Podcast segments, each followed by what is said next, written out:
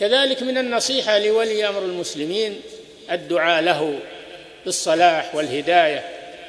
هذا من سنة المسلمين الدعاء لولاة أمورهم بالصلاح والهداية والتوفيق. قال بعض السلف لو أعلم أن لي دعوة مستجابة لجعلتها للسلطان لأن السلطان إذا صلح أصلح الله به.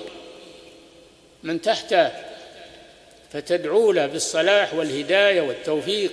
ولو أخطأ تدعو أن الله يهديه ويرده للصواب. هذا من حقه عليك وهذا من النصيحة لولي أمر المسلمين.